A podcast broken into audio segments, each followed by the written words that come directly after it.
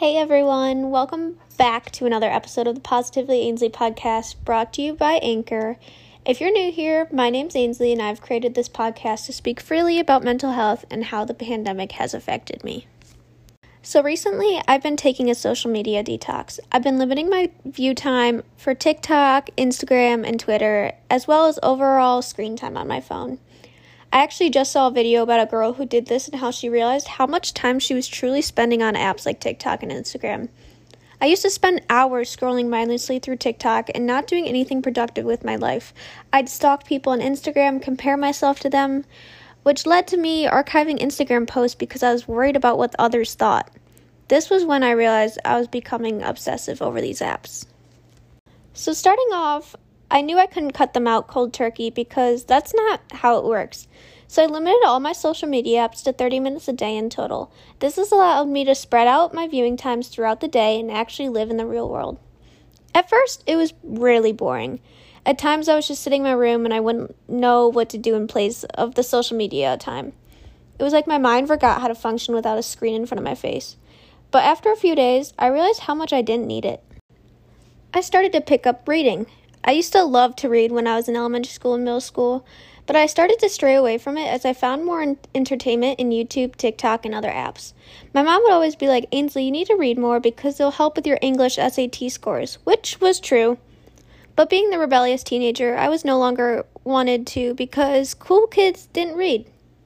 That's the other thing that bugs me about social media. We all try to fit into one certain box that makes us cool or popular, and we change ourselves to be like them.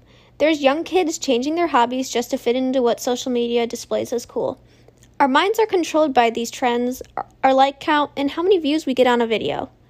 As, it, as I detox myself from these social media apps, I realize these things don't matter. If I want to read a book, I can read a book. I don't care if someone's going to judge me for it or call me nerdy or something. It's what I enjoy. It's my life, and I'm going to choose how to live it. Another hobby I've picked up over the last week or so is journaling. Whether it's following a prompt or just writing my thoughts, I really enjoy it. It's a great way to collect my thoughts and honestly has helped me a lot with overthinking and anxiety attacks. After spending time scrolling through TikTok and then going to bed, your mind isn't relaxed enough to fall asleep. This is when overthinking happens due to your brain being too stimulated. If you end your night with something relaxing and something real, you'll start to relax your body and mind more. I have three different journals I write in. The first one is a daily update journal that has boxes to fill in about my day. For example, what I ate, how much activity I did, my mood, etc. My second has prompts, which is such as what does courage mean to you? The third journal is just a blank journal where I write freely about any thoughts I have or ideas just that just come to mind. It's also where I do my list to get thrown in and extra information I need. In the society we're in right now, it's very hard not to be connected through social media.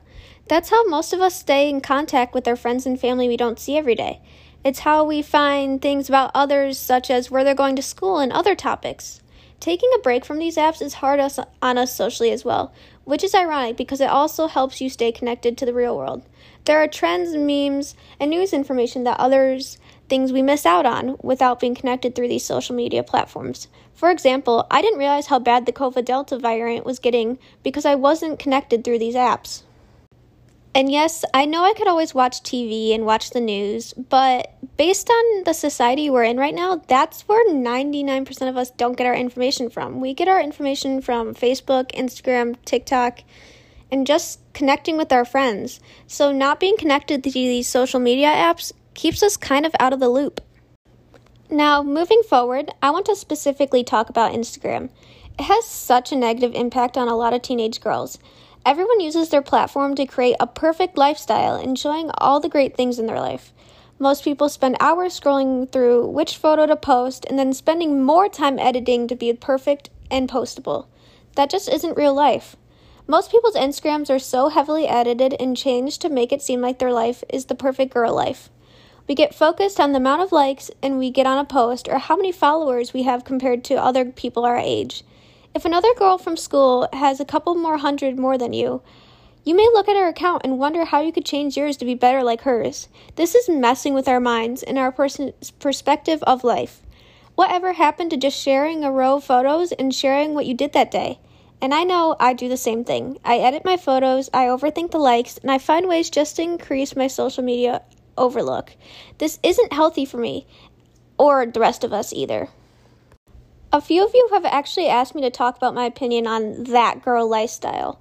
If you don't know what I'm talking about, it's the girl who always wakes up early, kind of lives an aesthetic lifestyle, always eats healthy, works out, and just never has anything wrong with their life. Now, I have mixed feelings about it. For one, for some people, it could be really inspirational to be like, I'm going to be motivated and try to be live a healthier lifestyle. But at the same time, it makes people change their life and creates a type of fantasy. What we don't see is that girl has her issues too. We just don't see them. This creates a false reality for our lives, and we start to feel bad every time we have a setback in life because we aren't perfect like the other girls we see. So, overall, I think depending on who is viewing that girl's post will change if it's toxic or not. For me person- personally, it's not because I know that their life isn't all perfect and I know they're just showing the good parts.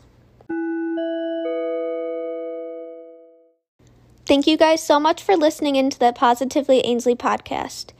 I hope you guys have a great day and listen in for new podcasts.